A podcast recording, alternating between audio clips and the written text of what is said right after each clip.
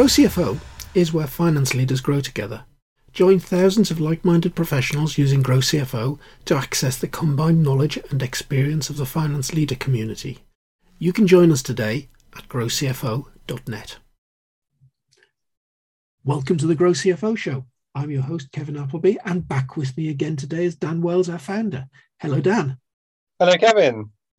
Dan, thought it'd be a great idea today if we started talking about our new free training course.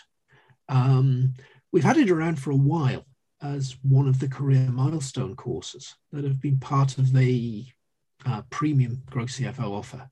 But we decided recently that we'd actually make this particular one available to all our members. So you can get to it if you're a free member of Grow CFO as well. And it's all about picking up at the first 100 days in your new finance role. So, Dan, what do you think the challenges are as people are moving into that first 100 days in a new job? It's a really interesting topic, Kevin. And the first point that I would make is that so many people are moving roles throughout their career. And on average, it's around about three years that people spend in each role. So if you think about that, that, that means that actually for quite a high percentage of your career, you are going to be in your first 100 days in a new role. So it's a really, really important topic. And I, I guess the way that we think about it is that there are two different angles here. Either you're in a new role because of an internal promotion, or you're in a new role because you're changing businesses. And there's certainly plenty to think about for each. Mm, there are. And I think it's worth saying, well, why we're talking about 100 days here as well, Dan, because uh, that goes back to a, a guy called Franklin D. Roosevelt, US president in the 1930s.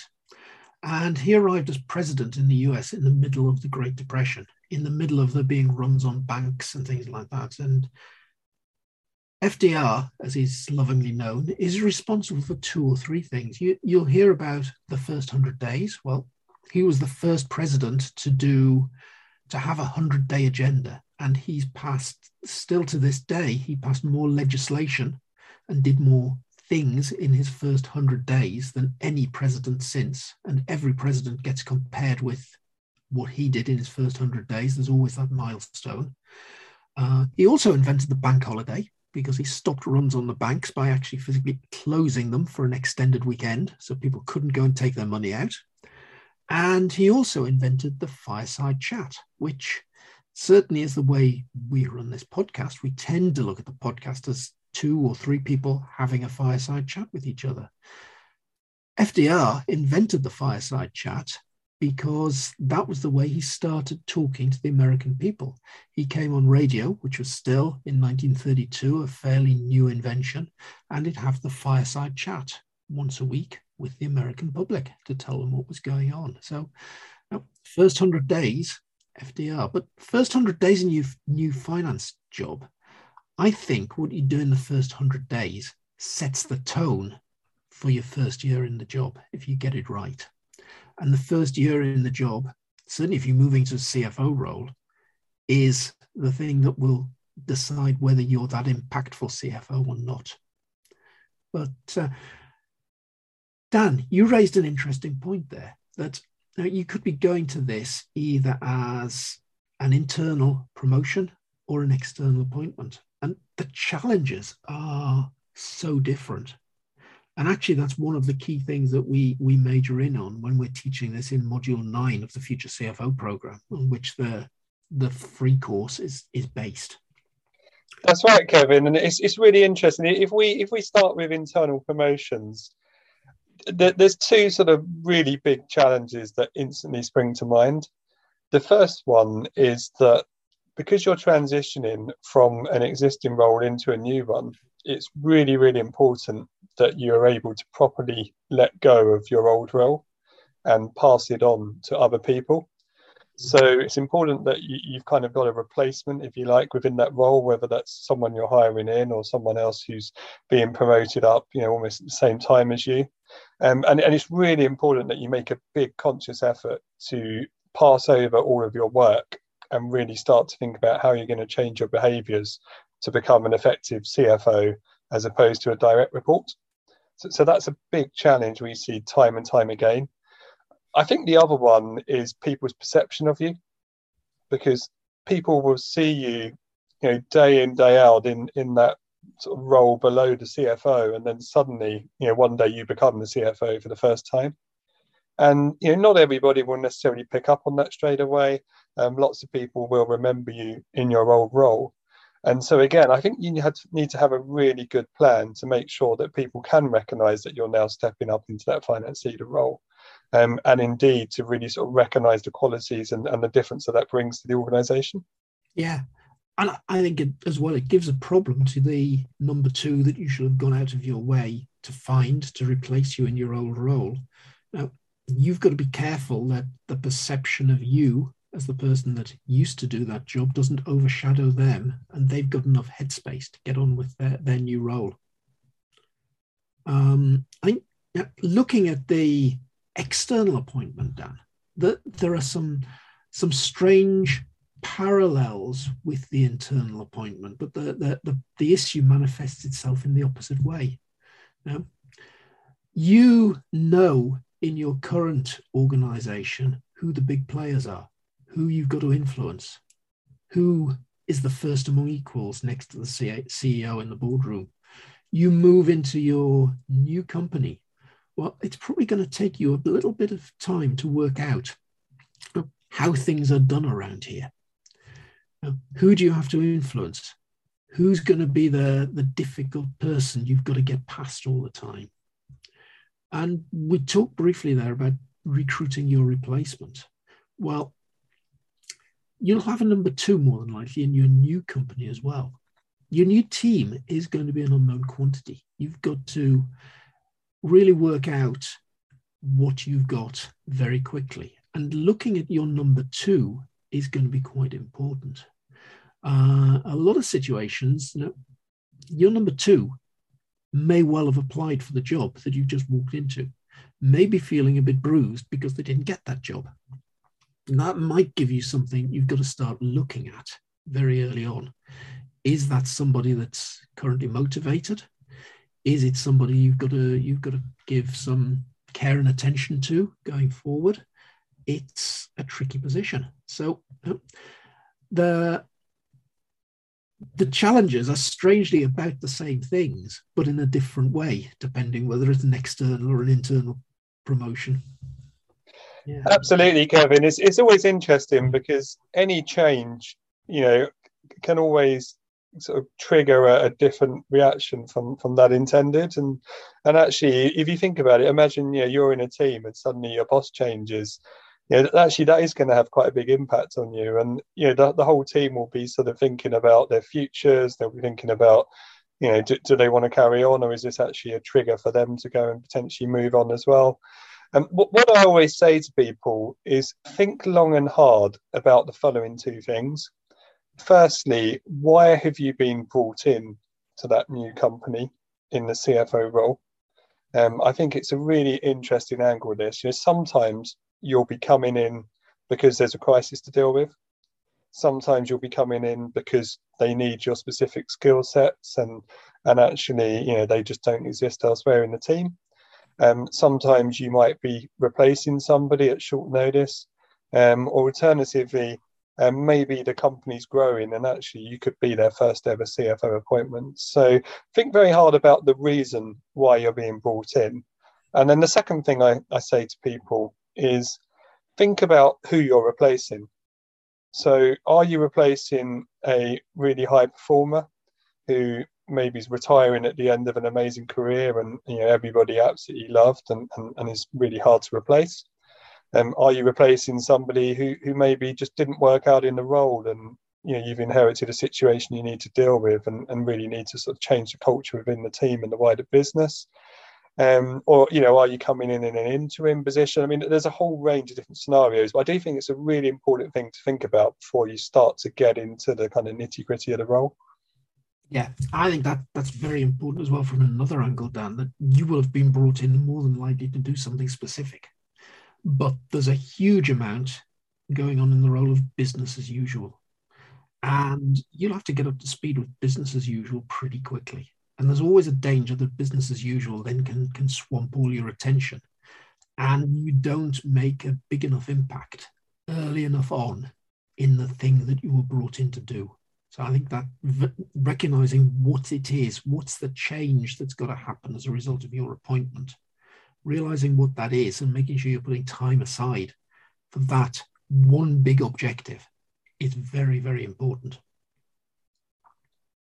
Yeah, absolutely, Kevin. I think it's so important to put that time aside. And yeah, some people talk about the the, the, the, in particular the first few weeks of a new role as being that kind of honeymoon settling in mm. period where everybody's nice to you you know you can get plenty of time and attention from people and you know they're not necessarily holding you accountable for the things that are going wrong because they recognize you probably haven't had time to do anything about it yet um, but of course, you know, behind the scenes, they're definitely judging you as a person, you know, seeing how your style works, whether they think you're the right person to really be stepping in. Um, so you know, you, definitely need to be on your toes, but it is a it's a great time to just spend lots and lots of time talking to people, really getting to know, you know, what yeah. makes the organisation tick, you know, why things are done the way they are. Um, the politics around the place, as, as, as, you kind of alluded to earlier, Kevin. Um, and once you've had that time, you'll never get it again. So yeah. Yeah, I'd say as well in in that period, Dan, never be frightened to ask the silly question. Okay, the silly question might just reveal something very interesting. The other hand, somebody might say, "What on earth are you asking that for?" Well, you still got the excuse that I'm new around here. I didn't know, and everybody will accept that. You ask the silly question that is a silly question. Twelve months down the road is and you should know that by now, will be the answer. Yeah, so take advantage of your honeymoon period to find out those things. But uh, yeah, I'd say as well, Dan, you've got you've got to be structured in the way you apply that first hundred days. Um, certainly, the real honeymoon period is that first ten days when you're landing, because that's all about introductions. It's all about meeting people. It's all about having inductions and the way things happen. Um, but then beyond that, I think you've got to break this down into three distinct periods of, nine, of 30 days.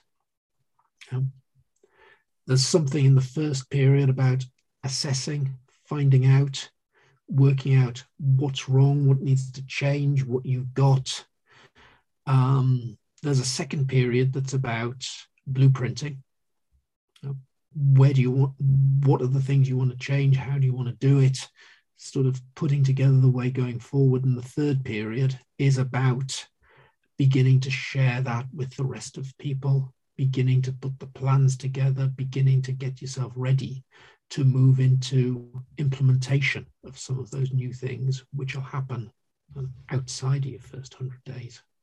So i think you you've got to go in there and start on day one and put yourself a 100 day plan together and think very carefully about those three very specific different periods of 30 days. I really like the way you, you break that down kevin into the three periods and and in particular your focus on making sure you identify what needs to be fixed there's so many people that they they fail to really find the time to properly write down all the different things that they need to do. Um, yeah. As you say, Kevin, you, have got you've got time to create a, a, realistic implementation timetable. Nobody expects you to fix them all straight away, but but what, what I have found, a lot of finance leaders have struggled to really identify and communicate what the issues are in their first 100 days and then suddenly you know things are still going wrong which you know nobody was aware of you know four, five, six months into the role. Yeah. Um, and suddenly you're held accountable for it, even if it might have been something sort of legacy to, to, to you joining the firm. So, so I think it's really important to make sure that you document and communicate after that sort of first 100 day period yeah. what the things are you need to fix and, and to just be realistic with people about you know what timetable you're going to need to actually do it. And starting that process off, actually, Dan, I direct people that are listening to this and thinking, well, oh, that's me coming up in a in a few weeks' time. I'm stepping into a new role. Go listen to the podcast that I recorded a few weeks ago with Susanna Serrano Davy, one of our mentors. And Susanna took us into building a heat map for change And she was talking specifically about her experiences of moving into new organizations in positions like this. And she's very much a fan of getting your team, and that might be the finance team and many CFOs. You might have the procurement team, you might have the HR team, you might have bits of IT, but whoever they are, now take them off site, take them through some sessions where they effectively tell you what's going wrong. You maybe share with them some of the things that you've seen, and collectively you start coming up with a what's important around here, what can we change, what are the hotspots that we've got to fix. Um, and I think out of that, you've got to very much identify some quick wins. I can't emphasize enough that in that first 30 days, you should be thinking straight away about quick wins because you want to show somebody that you're capable of doing stuff. You want to show the person that's decided to employ you that yes, you're up for action, but you also want to show your team that as they're bringing things to you that they know need to be fixed, that you're a person that can do something for them to help them. Absolutely, Kevin. It's it's interesting what you said earlier. I mean, when we were talking about the reasons people are brought into the role, there nearly is always something pretty urgent that needs to be addressed yeah. when you land. Um, and as you say, you know, whether that is a quick fix or whether that's a, a more significant action, obviously, you know, that, that needs to be agreed and factored into the 100 day plan if that's something that needs to be done early on. So yeah. I think it's really important to make sure that you, you do understand, you know, what those sort of burning issues are that need to be addressed and, and differentiate those from things that maybe are, are a bit more strategic over time. Yeah. But an- another interesting one, Dan, going to the the next period, the sort of the middle 30 days when you're blueprinting and working out what needs to happen. And yes, you'll have your quick wins, but as you say, there'll be other things that are more difficult, more complex, often may have interactions between more than what it might not be just within your finance team. It could be across business, and you've got to get more people moving and involved in it. So, by, by its very nature, it takes longer. You put those blueprints together. Those blueprints will lead to plans, which will involve people taking actions, might involve system changes, might involve organization changes, and there'll be an implication that in whatever it is you're going to fix, there's a pound sign.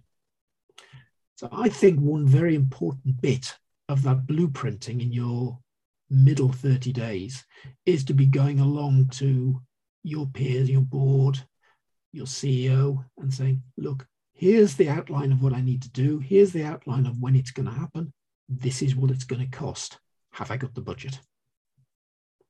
So at that stage, you really find out whether you have been brought in to fix something or not.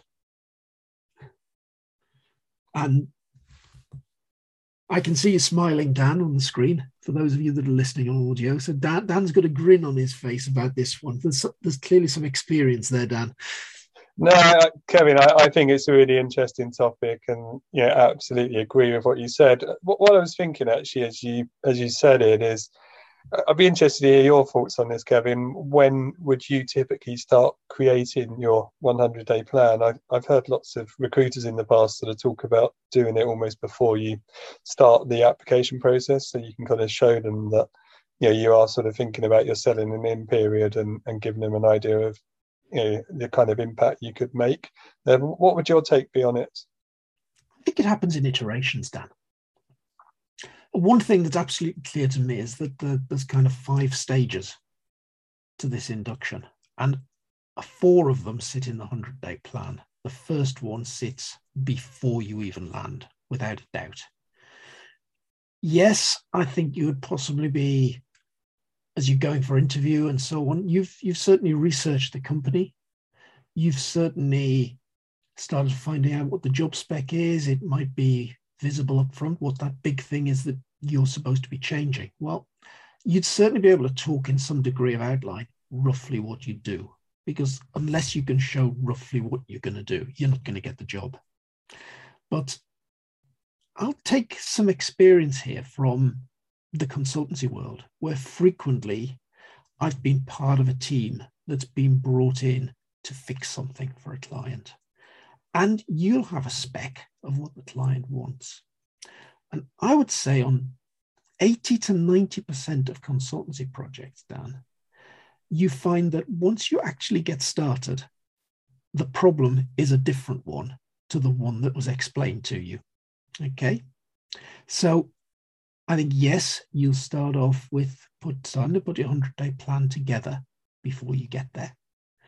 You'll have a period that maybe you've landed the job, but you haven't actually started on day one. Well, I think your process starts in there that there's nothing stopping you meeting up with people in your new business, talking to people, having conversations, starting to get to know more about it.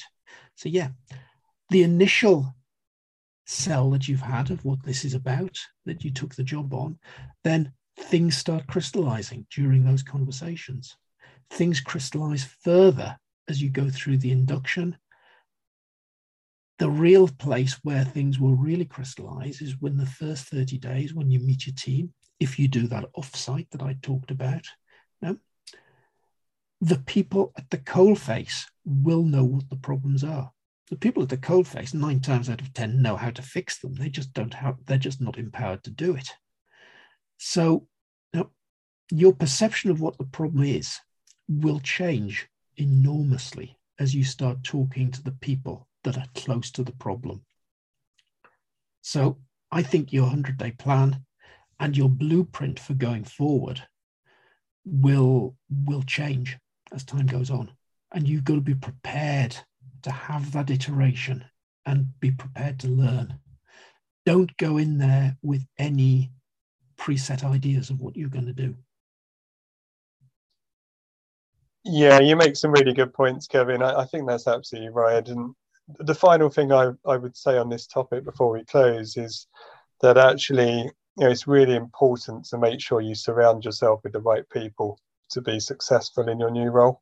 Absolutely. And you know, we get a lot of people come to us in the community asking for mentors. You know, people who are, have been there and done it many times over, experienced CFOs. And if anyone is about to go into a new role and you want to have a professional mentor to support you in the background, especially in that early sort of stage as you settle in, uh, do feel free to reach out to us. We've got a, a wide pool of mentors with a huge amount of combined experience. Yeah, I I actually really really believe in that mentoring relationship. And some folks see it as a sign of weakness that you should be able to do it all yourself. But yeah, the reality is, and we can tell this from the, the CFO competency framework, Dan, you know, nobody is an expert in all of the competencies that we associate with CFO. Some people are good at a few things, they're not good across the board. You can be a generalist, and an awful lot of people will learn over a career by years and years of experience. In your first role, you don't have that. So why not get somebody in your corner who's done it before and got the t-shirt and knows how to get there? There's head knowledge and there's practical knowledge. And the practical knowledge of doing it is something that you're going to learn over time, but you probably haven't got now. That's right, Kevin. And, we've done a lot of analysis of this actually because we have a lot of people from our future CFO program landing their first CFO roles, and and actually the the average level of of skills for the CFO role is about six out of ten when people land their first role. So absolutely the desire the passion is you know 10 out of 10 if not more if that's even possible but um but actually the level of skills and readiness is around about 6 out of 10 so you know don't be surprised if you feel you need help um, as I say, we're here to help you, and I know lots of people have found it really, really supportive. We also know that the biggest challenges that faced that people face in that first CFO role are imposter syndrome and lack of confidence. And if that's you going into that role, well, you know, somebody in your corner mentoring you can really, really help. Agreed. No, absolutely. Right. So, Dan, that I think has been a fascinating look at the first 100 days. Obviously, there's lots, lots more besides what we talked about in the course. So, I'd encourage anybody who's moving towards the first 100 days in a new finance role, whether that's a head of finance, whether it's a head of uh, FP&A or whether it's the CFO job themselves, there's something in this course for you. There is, and and we hope you all enjoy the course and, and do reach out if you've got any questions. Yeah. Thanks, Dan. Thank you, Kevin.